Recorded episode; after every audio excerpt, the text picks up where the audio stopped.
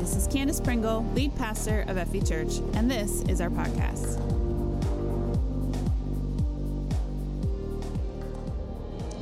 All right, so temper, temper, number four. Have the first three weekends of temper, temper been helpful to you?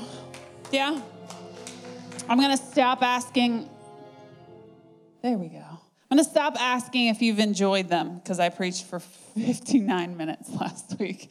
So I'm just done with that question. Uh, but if they've been helpful to you, I'm happy. So I, I got to say, they've definitely been helpful to me. I have learned a ton diving into this series. Really, really enjoyed diving into the lives of Jonah. Joseph and Job over the past three weeks. I promise I did not plan that they were all J names, but we're going to focus on yet another J name today. Any guesses? you guessed it first try.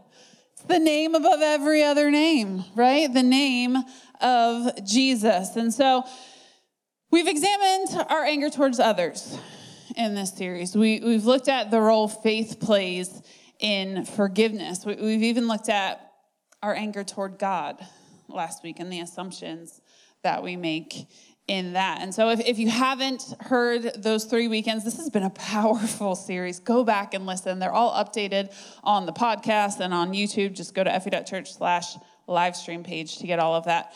Um, go back and listen. But today we're going to focus on another question What does God get angry about?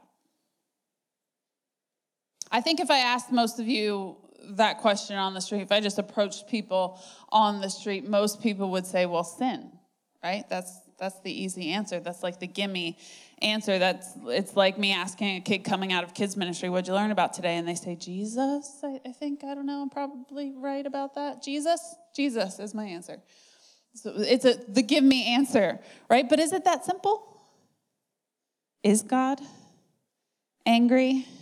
At our sin. You know, God's anger is something we don't often focus on that much in a very evangelical Pentecostal culture, right? I think mostly because we're called to spread the good news, the, the good news. It is good news that, that God's not angry with us, that He uses imperfect people to accomplish his perfect plans. He loves us unconditionally, and he sent his son to restore us into right relationship with God. He's not angry at us. There's nothing that you can do that would separate you from the love of God. These are all the, the aspects of God we like to focus on, right? That is the good news.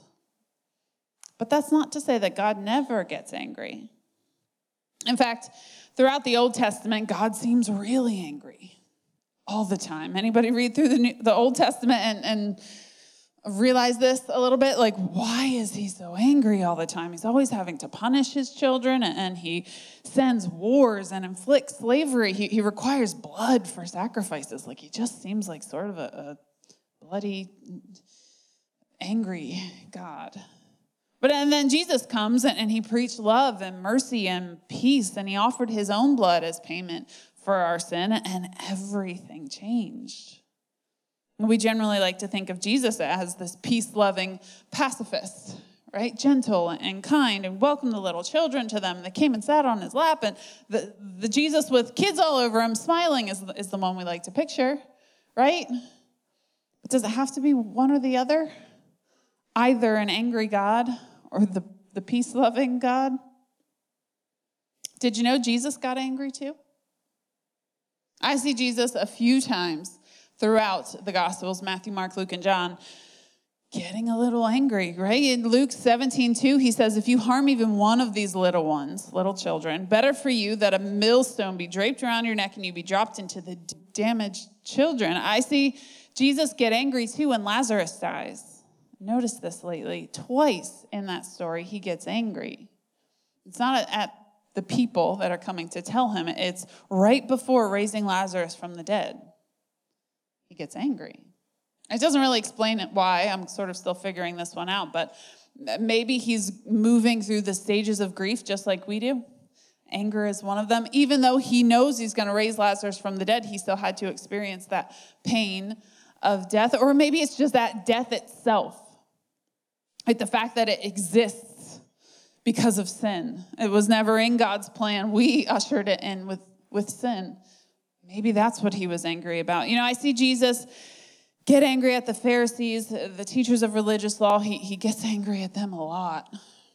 He's harsh with them. He rarely speaks a not harsh word to them in the Gospels. I see Jesus even rebuke his own disciple. Remember the, the Peter incident? Get behind me, Satan.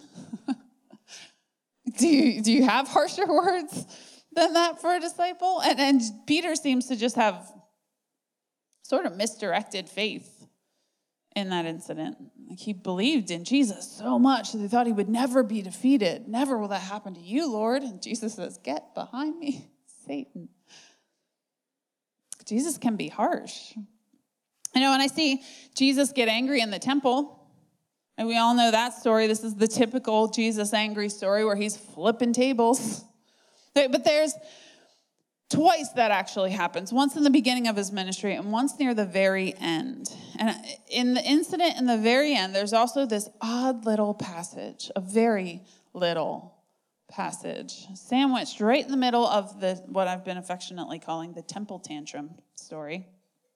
It has me sort of deep dive thinking for a month now.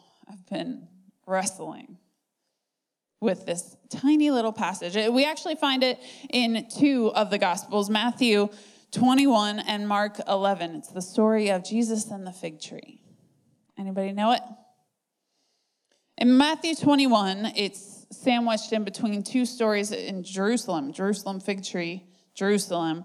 In Mark 11, it's, it's more fig tree, Jerusalem, fig tree, but it's the same story. Two different disciples are telling it. And I read it in both passages, and we're actually going to read it in both passages today as well to fully understand this weird little Jesus angry story. So let's start reading in Matthew 21, verse 18. In the morning, as Jesus was returning to Jerusalem, he was hungry and he noticed a fig tree beside the road. He went over to see if there were any figs, but there were only leaves. Then he said to it, May you never bear fruit again. And immediately the fig tree withered up. The disciples were amazed when they saw this and asked, How did the fig tree wither so quickly? And listen to Jesus' answer. They asked, How did the fig tree wither so quickly? And he answered, Then Jesus told them, I tell you the truth, if you have faith and don't doubt, you can do things like this and much more. You can even say to this mountain, May be lifted up and thrown into the sea, and it will happen. You can pray for anything, and if you have faith, you will receive it. Is this an answer to their question? I mean, it kind of is, but we were talking about the fig tree, Jesus. What you talking about mountains for? Right? Well, uh, he pivoted a little bit here. He didn't exactly specifically, directly answer the question that they were asking, he moved them into something else. And the more and more I, I thought about this passage, the less sense it made. Couldn't figure it out until I read it in context. And for that, we're going to go to Mark 11. We're going to read most of Mark 11 to fully understand what's going on here. Mark 11, verse 1 says As Jesus and his disciples approached Jerusalem, they came to the towns of Bethphage and Bethany on the Mount of Olives. Jesus sent two of them on ahead. Go into that village over there, he told them. As soon as you enter it, you will see a young donkey tied there that no one has ever ridden. Untie it and bring it here. If anyone asks, What are you doing? just say, The Lord needs it and we'll return it soon. The two disciples left and found the colt standing in the street, tied outside the front door. As they were untying it, some bystanders demanded, What are you doing untying that colt? And they said what Jesus told them to say, and they were permitted to take it. Then they brought the colt to Jesus and threw their garments over it, and he sat on it. Many in the crowd spread their garments on the road ahead of him, and others spread leafy branches they had cut in the fields. Jesus was in the center of the procession, and the people all around him were shouting. Just hang on here for one second, because it's not only important to understand the biblical context of what's going on here, but also the cultural context, the historical context. This is the method with which returning kings from war entered Jerusalem. This wasn't just any entrance into Jerusalem. This is culturally how leaders entered, entered Jerusalem. Royalty You Understand that you, you didn't just honor a normal, everyday human being, somebody from Galilee, like this. This was a big moment. It was an honor and celebration worthy of royalty, and they were honoring Jesus in this way. And listen to what they said Praise God, blessings on the one who comes in the name of the Lord, blessings on the coming kingdom of our ancestor David. Praise God in highest heaven. Even the words they're saying are directed at more than just a man. They were acknowledging that something big was happening here. They, they fully expected him to come in to Jerusalem and go straight to the palace, the place of government. They, they wanted Jesus to overthrow the power that had held them captive for so long, that had mistreated them, that had enslaved them, distorted their religion, kicked them while they were down, looked down on them. They wanted him to come and overthrow their government. The hysteria was such a, at the time of Jesus' ministry, this point at Jesus' ministry, that everyone would have heard about this. I mean, it was a big moment. Caesar himself would have heard about this. There's not a small thing about what happened here. Matthew 21 10 says, The entire city of Jerusalem was in an uproar as he entered. Who is this? They asked. But did Jesus go to the palace? He go to the place of government? Verse 11 says So Jesus came to Jerusalem and he went to the temple. After looking around carefully at everything, he left because it was late in the afternoon. Then he returned to Bethany with the 12 disciples. What? What did we just read? Right? This must have been the most anticlimactic moment in the entire Bible. Like if the entire city is in an uproar, they're honoring you as royalty, and you, you go to the temple, you look around, and you go, home? What just happened? And the people of Jerusalem thought this huge showdown was going to happen. God was going to rain down fire, or, or walls were going to come crashing down, or there was going to be darkness from heaven, or something crazy was going to happen. And nothing happened. Now, I wonder what the disciples were thinking and, and feeling at this time. I imagine the entire three years they were following Jesus just to be this huge whirlwind of confusion. And they almost never get a straight answer. Uh, uh, these amazing things are happening that, that they just can't even wrap their brains around. And such love is exhibited, and they're relearning everything they thought they knew about God. And, and every time they turn around, Jesus is doing some other weird thing constantly sending them out into storms and then walking on the water past them. He's feeding the 5,000 and then not feeding people. He, he's all over the place. Like, we look back and think, how could they not have faith? But we have hindsight. they didn't. Uh, they must have been so confused. He shows up in Jerusalem like he does, looks around, at the temple, not the palace, and he goes home. Verse 12. The next morning, as they were leaving Bethany, Jesus was hungry. He noticed a fig tree in full leaf a little way off, so he went over to see if he could find any figs. But there were only leaves because it was too early in the season for fruit. It hadn't been for that one line, I think I would have understood this passage a lot earlier. It was too early in the season for fruit. And yet, Jesus still says to the tree, May no one ever eat your fruit again. And the disciples heard him say it. When they arrived back in Jerusalem, Jesus entered the temple and began to drive out the people buying and selling animals for sacrifices. He knocked over the tables of the money changers and the chairs of those selling doves, and he stopped everyone from using the temple as a marketplace. He said to them, the scriptures declare, My temple will be called a house of prayer for all nations, but you have turned it into a den of thieves. See, they had redesigned the temple, essentially. They made it so that you basically had to pay for the big sacrifices to be able to get into the inner courts, essentially to pass to the next level of Jewishness or to the next level of relationship with God, of status in their culture. They had to pay more. The rich could enter, the poor had no shot. Uh, the rich could be clean in God's sight. The poor were looked down on and told they were worthless.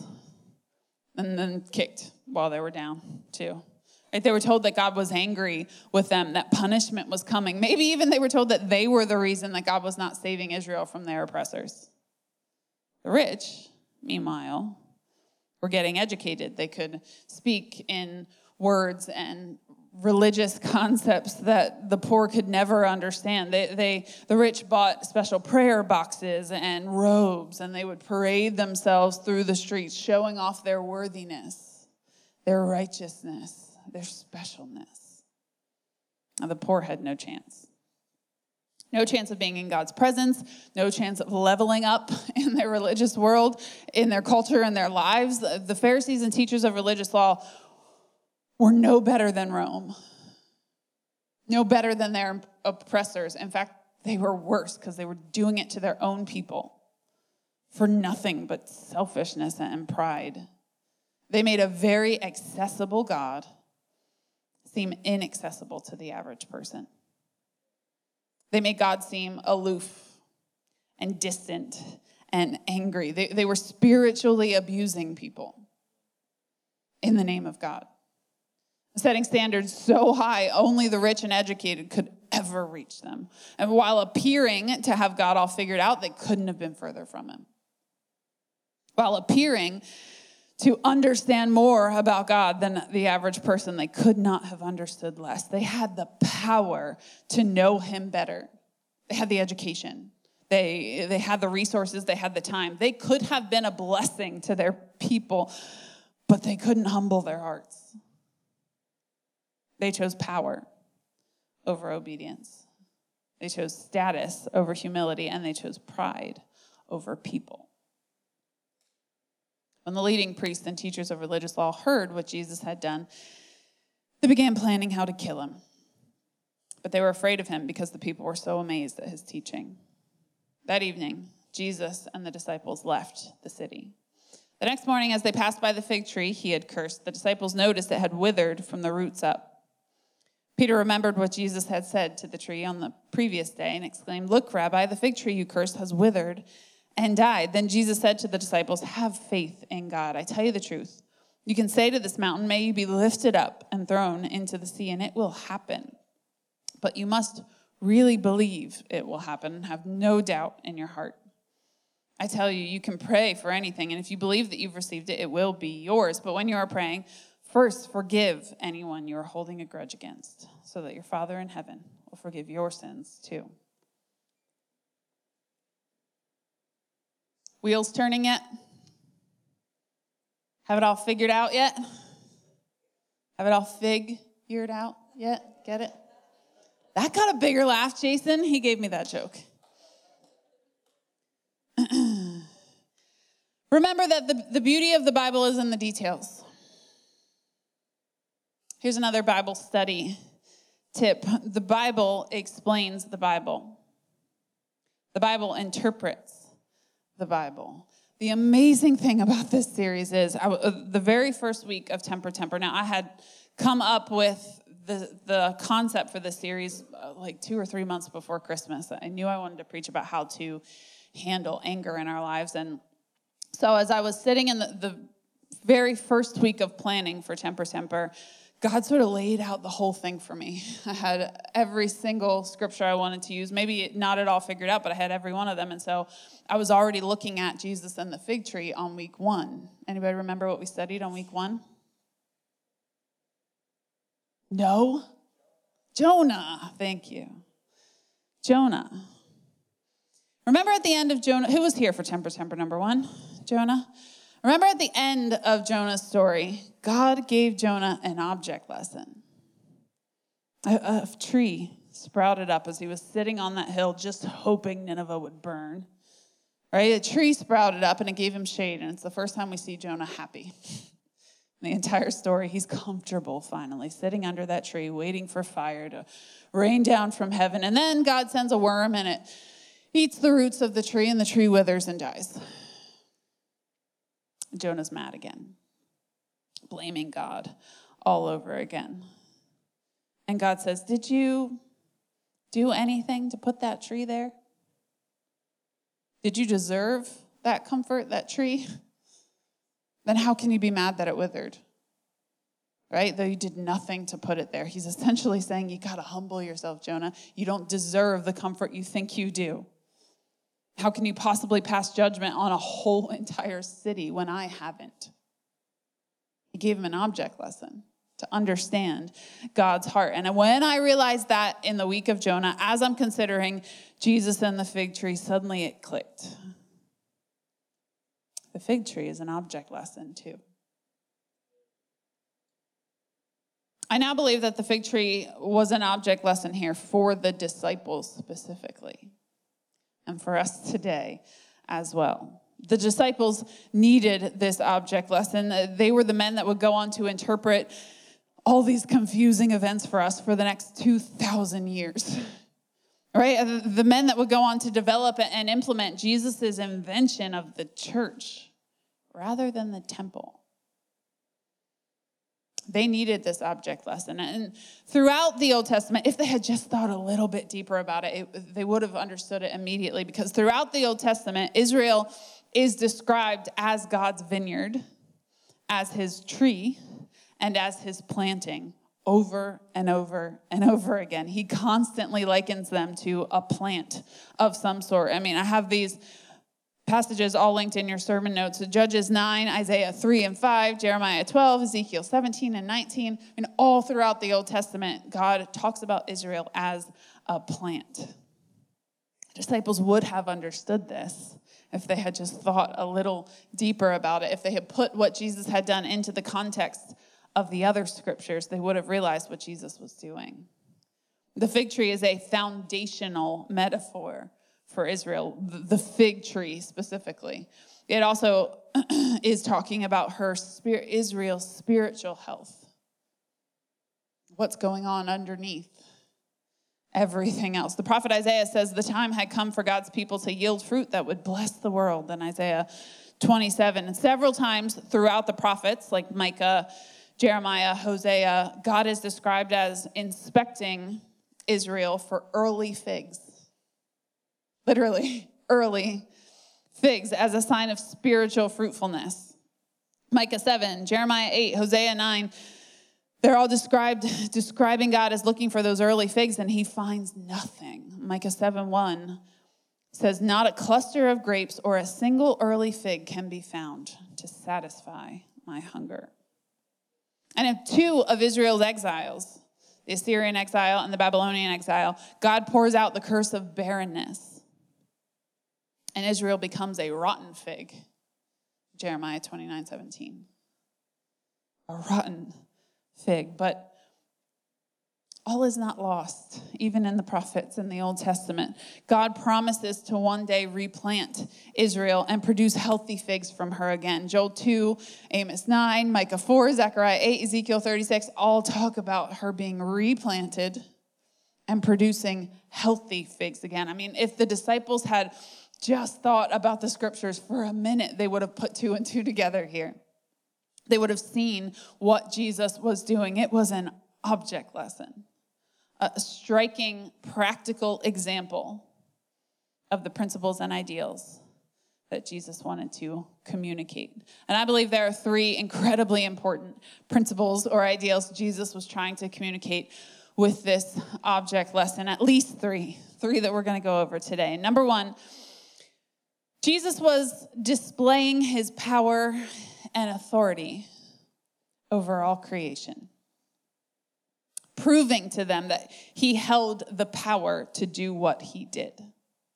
Not just to curse the fig tree, but to flip the tables, to offer himself as a sacrifice, to fulfill the law, and to begin something new, to begin the church in place of the temple. It's interesting, though, that he did this when only the disciples were around. If you keep reading in those passages, you actually see the leading priests and elders literally ask him straight up, By what authority are you doing these things? Who gave you the right? They said. Uh, they want to know why they just, Jesus just came in and made a mess of the temple like he owned the place. Well, he did. Right? Who gave you the right? They said. Jesus was proving that he had the right, but not to the leading priests and, and elders. He didn't do that miracle, that inverted sort of backwards miracle in front of them. He did it in front of the disciples. Make no mistake, Jesus could have prevented the cross. He chose not to. If he had done the fig tree thing in front of the leading priests and teachers of religious law, in front of the crowds of people, they would have bowed down before him. They would have understood that he was the Son of God. He could have prevented the cross, he could have had all the power he wanted in that time and place. He chose not to. Every time they questioned him, they gave him a chance to defend himself, he chose to stay silent. He chose to not answer their questions so that the cross could happen. He put himself on that cross. I mean, early in Jesus' ministry, we see him slip away from the crowds a few times. He can get away. He can trap them in their own questions. He can flip it back around on them. He did that a lot in the beginning, but not towards the end. He knew he had to go to that cross. He chose not to. And so, him choosing to do the fig tree miracle in front of the disciples was intentional. They needed that lesson, not the crowds and not the leading priests and teachers of religious law. And I don't think the disciples were really meant to fully understand the fig tree metaphor in that moment either. I think it was meant to dawn on them over time. I think it was meant for a later lesson, something they would need after they saw the crucifixion, after the temple was destroyed 70 years later in that same generation, the temple was obliterated. It's never been rebuilt since. There's a reason for that. And, and I don't think they were meant to fully understand the fig tree metaphor in this moment. It's amazing how much we have to see before we can understand, how much we have to experience before we understand. Like, you cannot tell a 17 year old kid that they don't know everything. It's not possible, it cannot be told right? The 27 year old knows they've, they've seen a thing or two, experienced a little bit of adulthood maybe. They know they don't know everything by then, but you can't just give that knowledge to a kid. They have to experience it. You can't tell a non parent what it feels like to hold that baby for the first time. It's a feeling beyond anything you can tangibly explain and put words to right? But once you've experienced it, you get it. There are just some things you have to experience before you can understand. God knows us so well. So well. He knows if He explained something straight up, we still wouldn't get it. So, some truth He hides in layers. Not because He doesn't want us to know it, but because He wants us to experience it wants us to understand it on a, another level. He knows He can't just hand us some knowledge, we have to dig for it ourselves. And I think that's what He was doing here with the disciples. I think He was displaying His power and authority over all creation and trying to give them the information that they had it too. They had that same power and authority, or they would have when the Holy Spirit came upon them and they would walk out. Uh, uh, inventing, developing the church later on in life. They were meant to understand the fig tree metaphor and their power and authority over all creation. Number two, I think Jesus was also demonstrating the consequences of fruitlessness. He said, May no one ever eat your fruit again.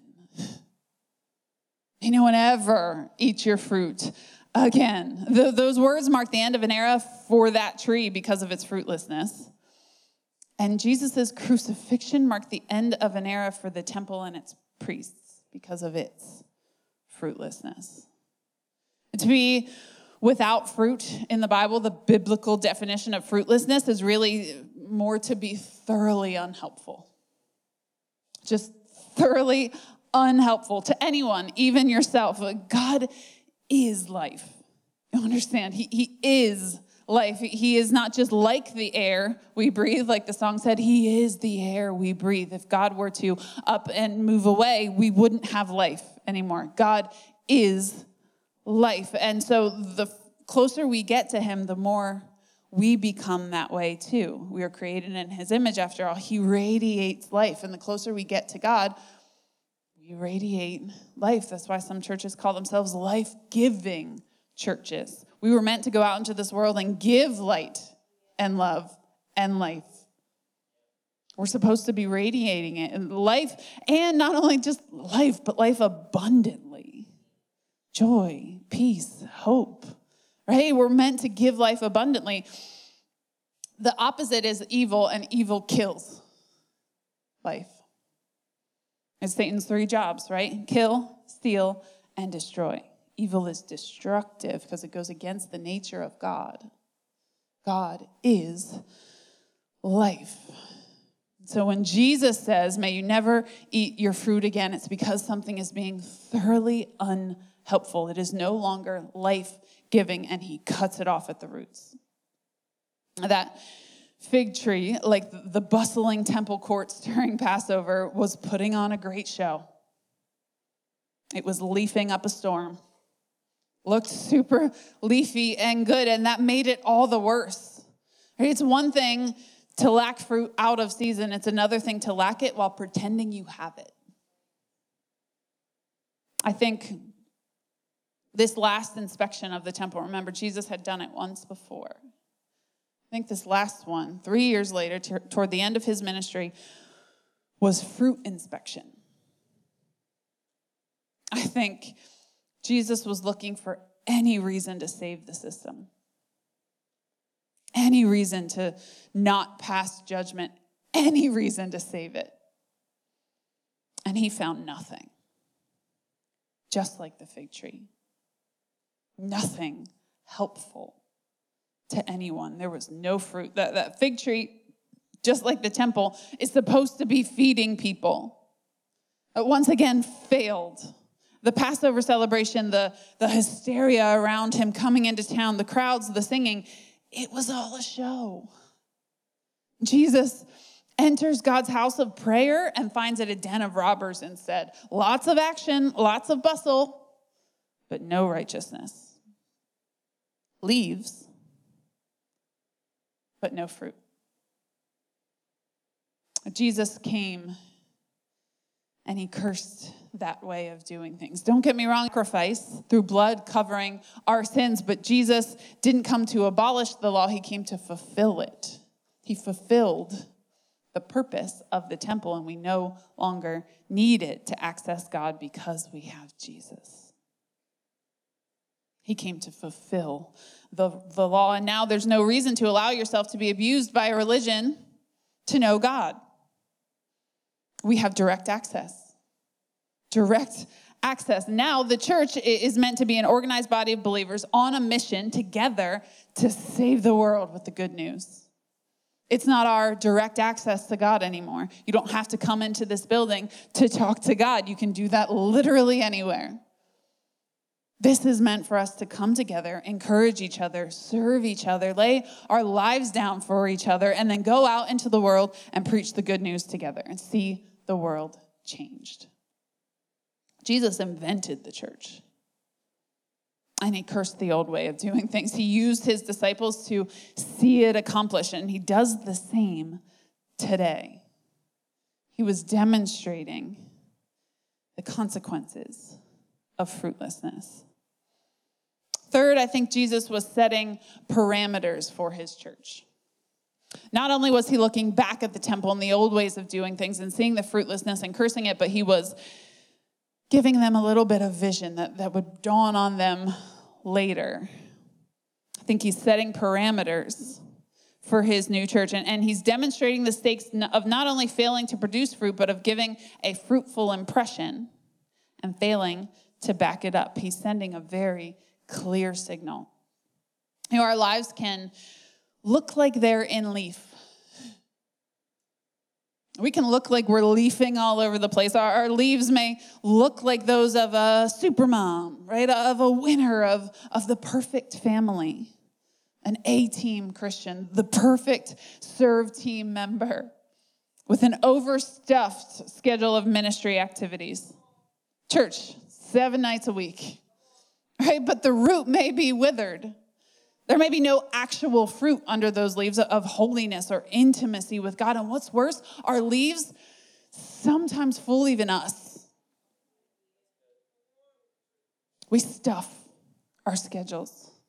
More things, more things, more things, more things. We look like the perfect Christian, but we've got nothing real going on under the leaves underneath the tithing and the serving and, and, the giving. There's nothing real going on with God. And, and our churches can do the same. A, church's leaves may look impressive with booming attendance and capital campaigns and clever pastors and impressive music, but what will the Lord find upon close inspection? Will he find only leaves? Or will he find figs too? If you were a tree, what fruit would you be producing?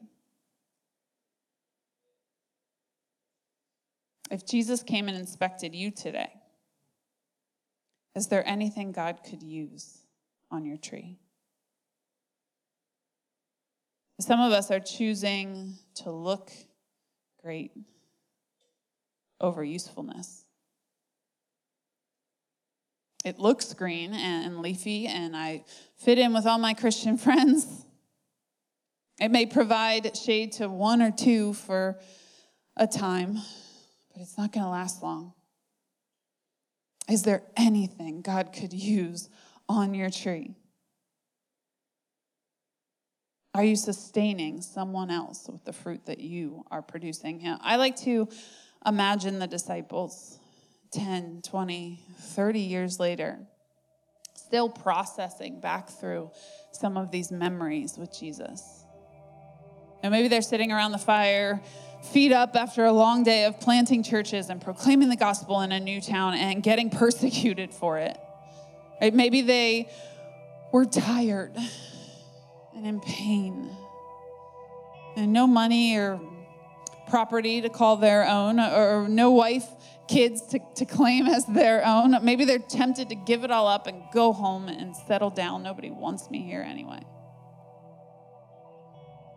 And maybe they remember the fig tree. Maybe it motivated them to continue to bear fruit, even when it was difficult, in season and out of season, as the Holy Spirit enabled them. Do you know I met I met a guy last night who raises fig trees here in Adams County. He said, I actually have a fig tree right now that's producing fruit but has no leaves. I said, How do you do that? Uh, tell me about it. How does that happen? He said, Well, I have to bring them in in the winter. I can't leave them out exposed to the elements. Uh, they're potted. I have to bring them in in the winter, and then they'll continue to produce fruit in season and out of season. Oh, I just got goosebumps. the Holy Spirit enables us to produce fruit in season and out of season because that's how we're protected from the elements. You have to be planted in the word, or you're just out there exposed. The world will chew you up and spit you out unless you're hidden within the Holy Spirit. The Holy Spirit enables us to produce fruit in season and out of season. The only other option is fruitlessness. It may be leafy fruitlessness, but either way, it's useless to a hungry world. When Jesus comes to inspect, I want to be found bearing fruit, leading others to Jesus, challenging myself to go deeper and dig for truth and allow Jesus into deeper and deeper parts of my soul to transform me from the inside out. I want to be found bold and brave and fierce for Jesus. I want to be found not just great, not just famous, not just successful and powerful, but fruitful. We can't pursue growth and growth alone as a church. We have to pursue usefulness, effectiveness, Fruitfulness. And if that means I have to give up more of my time, more of my Netflix time, more of my couch time, more of my downtime, if it, ha- if it means I have to stop looking at the church as what I can get out of it, it's all about me, and I have to start looking at it as what I can give into it, so be it. That means I have to stop using it as a status symbol, start seeing it as a serving opportunity, a people that I can pour myself into. I have to stop looking at the, at the world outside these walls too as piranhas and leeches. They're, they're just out to get me. And I have to start having the heart that Jesus had for them. It's time to lay down our lives, guys. Because there's really only a couple of things Jesus ever got angry about pride, fruitlessness, and faithlessness. When he comes to inspect, I want to be found humble, fruitful, and faithful. And isn't that what we've been studying the past few weeks? Humble, fruitful, faithful. Jonah needed to humble himself. Joseph was fruitful even in the midst of unimaginable losses and mistreatment. Job was learning how to remain faithful, enduring seasons of loss he couldn't immediately explain. The good news today is that Jesus gave us all the tools we need to be all of those things humble, fruitful, faithful. Just like he gave to them, he gave Jonah a whale to correct his course. He gave him a city ripe for the repentance picking. He gave him a tree to grow and die, and he sent an east wind to teach him humility. He gave Joseph admin skills, leadership skills, management skills, and dream interpretation on top of it. Maybe a little patience too. He gave him fruitfulness in season and out of season. And to Job, he gave some friends to grieve with him, process with him. And he sent a fourth friend, Elihu, to make him question his assumptions about God so that he could remain faithful, to correct his course. Keep him faithful, humble, fruitful, faithful. He's given you everything you need to to get through this season. And not only to get through it, to survive it, but to thrive in it. I'm not talking about money or wealth or riches and two car garages and fame and power and success necessarily, but He's given you peace that passes all understanding. He's given you joy unspeakable. He's given you hope anchored in things unseen, fruit in season and out of season. He's given you power and authority of the Holy Spirit. He's given you another in the fire. And not only has he given you all the tools, but he's, he's given you the paradigm with which to do it too. The church is the hope of the world. When each of us choose to let go of our anger towards others, our anger towards God, and allow ourselves to be angry at the same things Jesus gets angry about, we'll be unstoppable. Unstoppable. No longer tolerating pride in our lives, lazy, stubborn fruitlessness, faithlessness that doesn't convict us to do anything helpful in our lives. When we curse those things in our lives instead of everyone around us, instead of at God, then and only then can we be useful in God's hands. When the fruit inspector comes around, I want to be found faithful, fruitful, humble. God, help us to die to our sinful natures. Help us to put pride away for good, to stop being lazy and fruitless and to remain faithful in your presence convict our hearts, humble our hearts, draw us toward you, that we would be the life giving church you've called us to be, the life giving people you've called us to be, that we could look at the world and genuinely ask us to break our hearts for what breaks yours.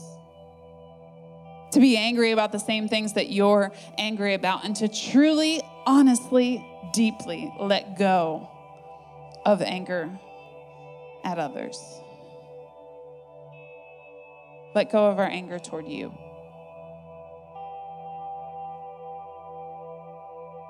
With heads bowed and eyes still closed, maybe today you're saying, I've never experienced a relationship with God. I'm here to tell you today that Jesus does forgive you. He chose to forgive you. It's already been done. The cross happened 2,000 years ago. All you have to do today is claim it, accept allow it to work in your life. Choose forgiveness today.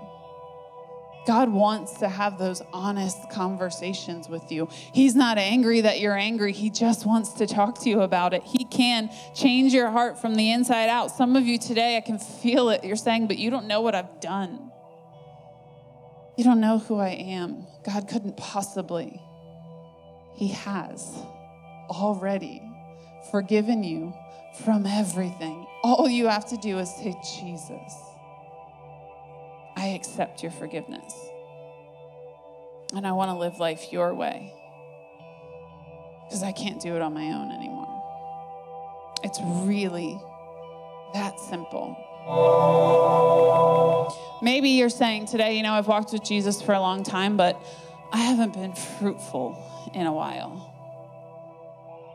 I don't think I'm producing anything that would help anybody else. And I know God's called me to usefulness. I want to repent today.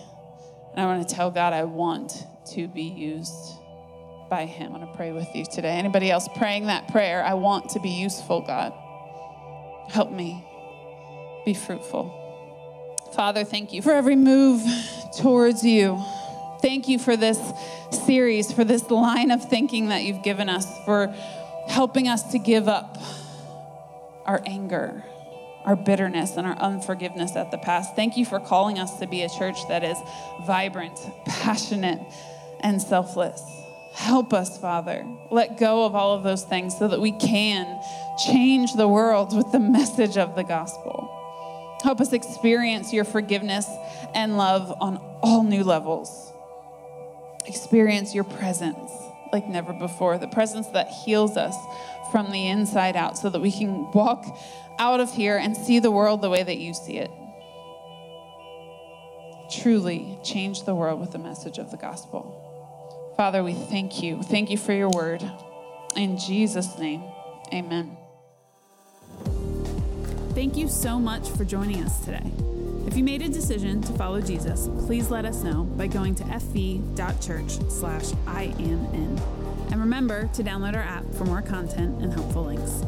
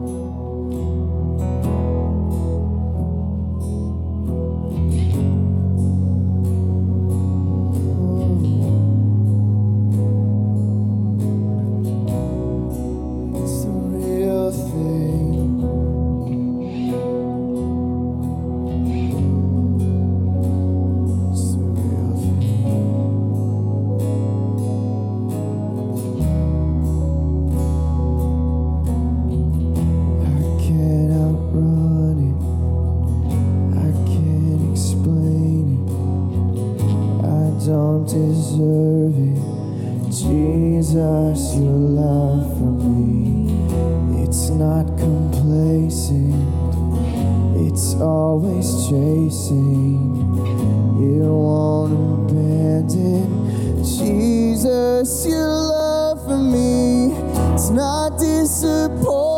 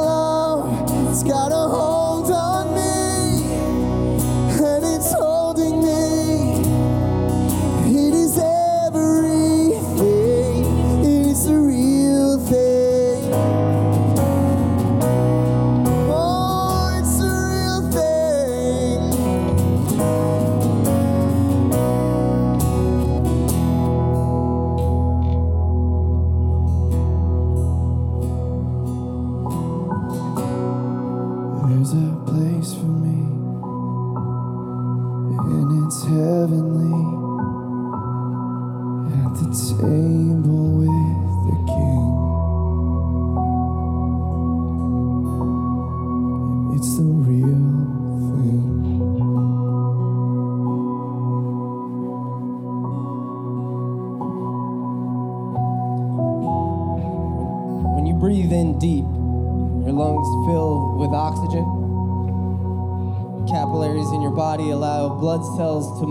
close to those lungs, collecting that oxygen and then bringing it to every part of your being.